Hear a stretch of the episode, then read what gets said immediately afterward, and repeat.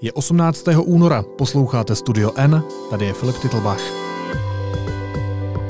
Dnes o tom, komu vadí BBC a o tom, proč český prezident neopouští hrad Alány.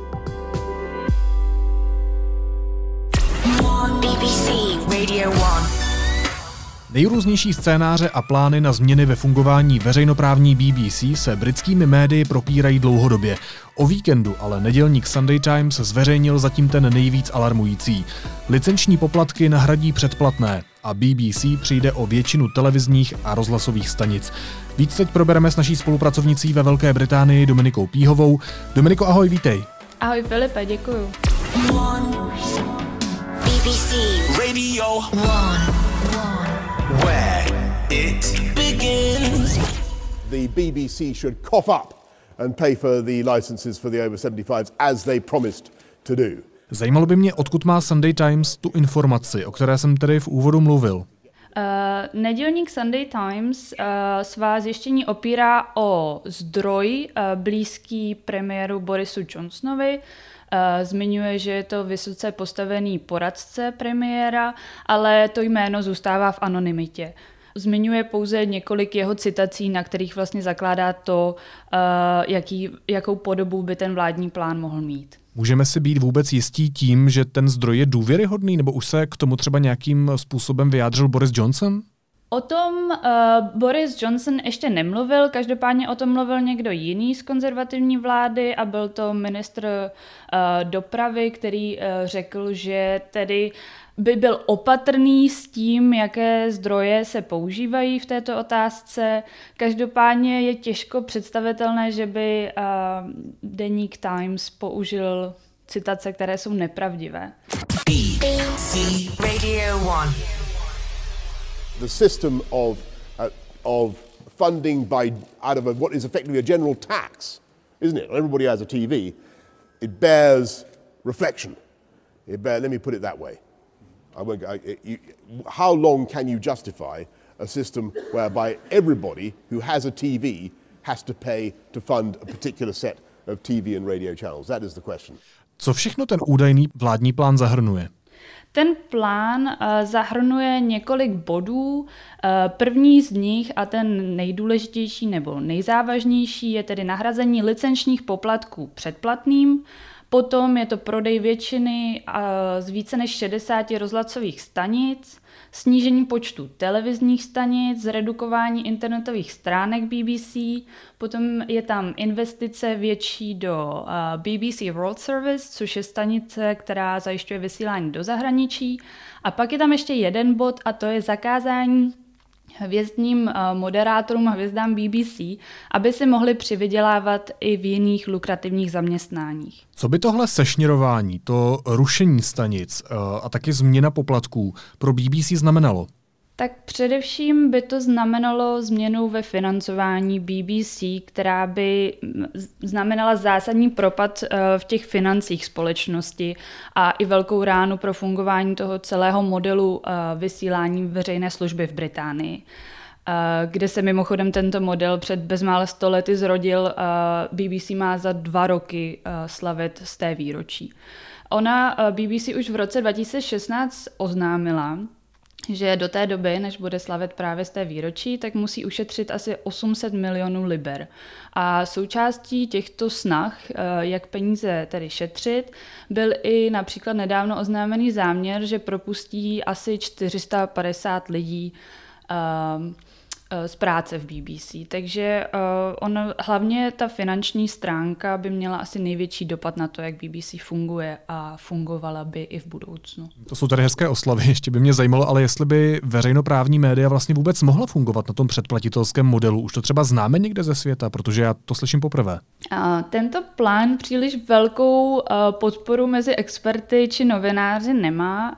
Kritici namítají hlavně to, že BBC nemůže nikdy fungovat podobně podobně jako například Netflix nebo YouTube, protože zkrátka uh, její služby dalece přesahují to, co tyhle streamovací služby nabízejí, protože jde o médium veřejné služby, které má dosahovat co k nejširšímu publiku, věnovat se menšinovým tématům, vysílat regionálně, informovat občany v případě závažných situací, jako například byly nedávné bouře ve Velké Británii a podobně. A předseda rady BBC David Clementy uh, už v minulosti upozornil, že jakákoliv změna, která se bude týkat licenčních poplatků BBC, Uh, oslabí její schopnost spojovat zemi dohromady. On dokonce řekl, že BBC je tak obrovským přínosem pro celý národ, že oslabená BBC oslabí celé Spojené království. Hello, thanks for joining us here in Brussels. I'm standing outside the, the European Commission building here. Not a lot going on. It is the weekend after all. Uh, this is the first day of a new month. It is the start of a new era, though, in terms of Britain's relations with the European Union. Dominiko, jednoduchá otázka, nebo možná zdánlivě jednoduchá otázka, ale komu BBC vadí a proč? Uh, tak média teď především mluví o tom, že BBC uh, vadí konzervativním politikům, a tedy Downing Street číslo 10 a premiérovi Borisu Johnsonovi. Uh, Vyčítají především to, jak se pokrývaly uh, loňské prosincové předčasné volby. A dokonce to eskalovalo i natolik, že Boris Johnson už během předvolební kampaně zmínil, že by že by se vláda v budoucnu mohla věnovat udržitelnosti licenčních poplatků a eh, také BBC v den Brexitu odmítla odvysílat Johnsonův projev, uh, protože novináři ne- nemohli projev natočit přímo v Downing Street.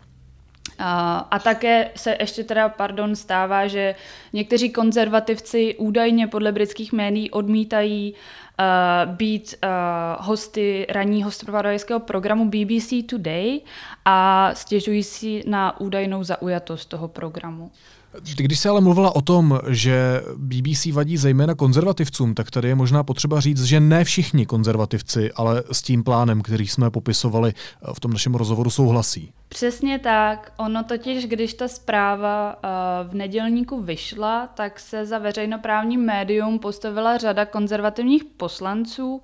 Jeden z nich, bývalý vládní minister Damien Green, přímo řekl, že zničení BBC nebylo součástí jejich manifestu a znamenalo by kulturní vandalství. Podobně e, k tomu přistupoval i předseda parlamentní skupiny pro BBC Hugh Merriman, který pro Telegraph napsal text, ve kterém e, ten plán označuje za vendetu a že je to velice znepokojivé, že konzervativci tím e, riskují ztrátu podpory voličů a že to nemůže dobře dopadnout. I padají takové návrhy, že za takovýhle plán není divu, že se nikdo svým jménem nepostavil, protože zkrátka uh, nemůže být reálný. Mě by ještě zajímalo, jak eh, na tyhle věci reagují samotní novináři BBC. Ty jsi třeba eh, zmiňovala tu bouři, já jsem zahlídl tweet jedné novinářky BBC, která říkala, že její kolegové pokrývají tu bouři a že nikde neviděla reportéry Netflixu. To je, myslím, velmi zajímavý point.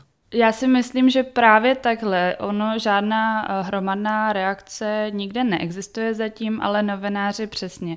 Buď upozorňují na to, že eh, prostě médium veřejné služby nemůže fungovat stejně jako streamovací médium, nebo na to, že eh, BBC má pracovat pro všechny a že v momentě, kdyby si ho předpláceli jen určitý lidé, tak by tímto ta funkce ztrácela.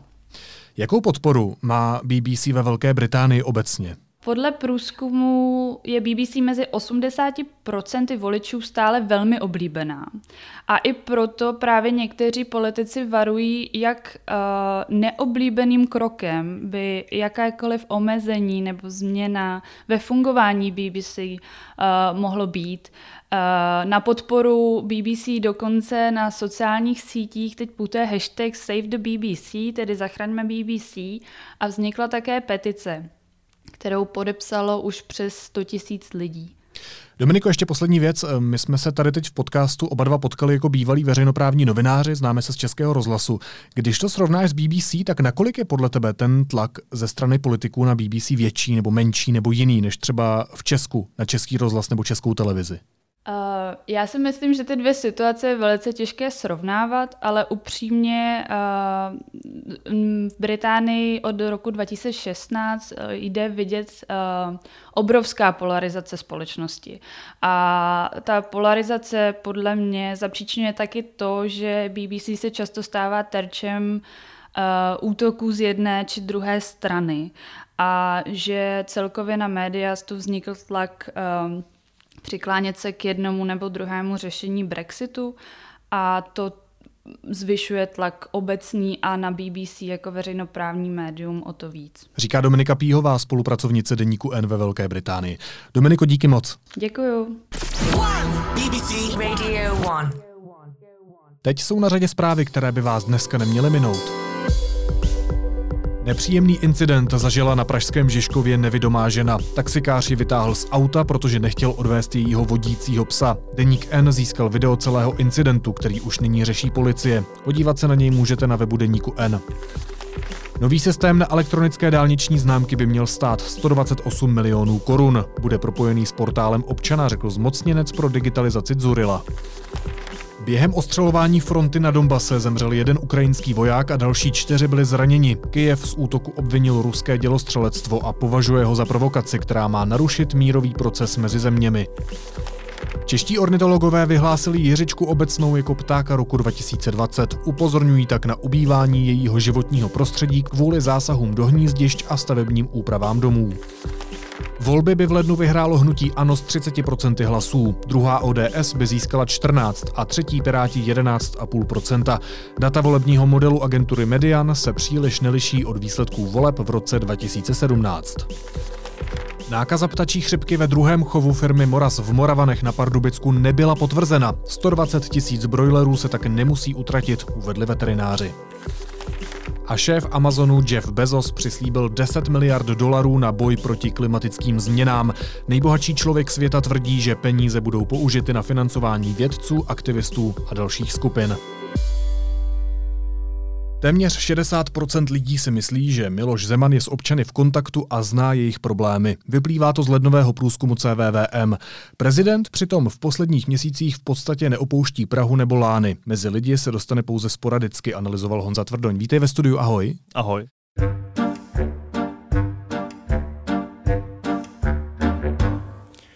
Když jsem se připravoval na své dnešní vystoupení, Prošel jsem si měsíční programy za posledních pět let a s překvapením jsem zjistil, že jsem absolvoval více než čtyři tisíce setkání.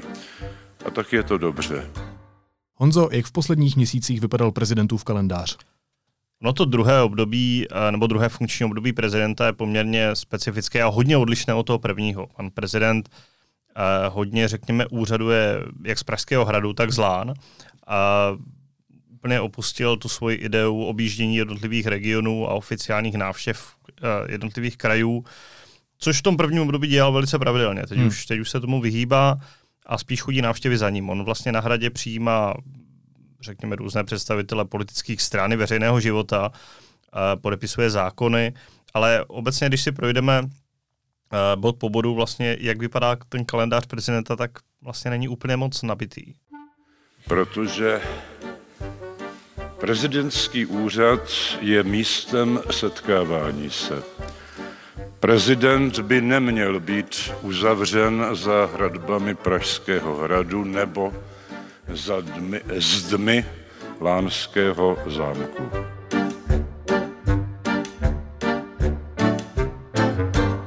Kde všude byl třeba za poslední měsíc? Uh, za poslední měsíc vlastně mimo, uh, mimo svá sídla, nebo mimo své sídlo na Hradě a v Lánech byl v Teplicích, uh, kde se účastnil rozloučení s Jaroslavem Kuberou, zasnulým předsedou Senátu, a ještě se účastnil křtu kapličky v Lánech, což vlastně je v rámci to, toho jeho sídla, ale je to tak trochu mimo. A vlastně Hrad to publikoval jako samostatnou náplň pracovního programu. Mm, a jak to Hrad vysvětluje, to, že pan prezident omezil výjezdy mimo svá sídla?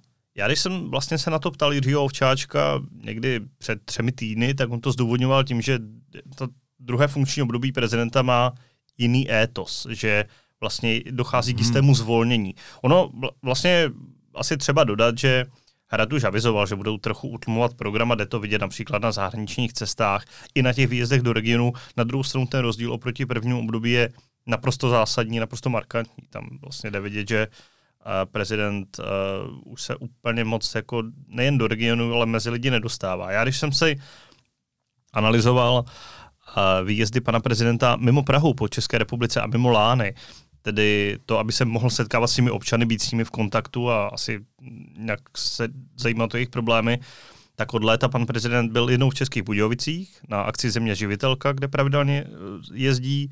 Pak byl na základní škole v Třinci, kde slavil ze školáky eh, vlastně začátek školního roku. A to udělali cestu z návštěvy Polska, takže vlastně jeli. cestě?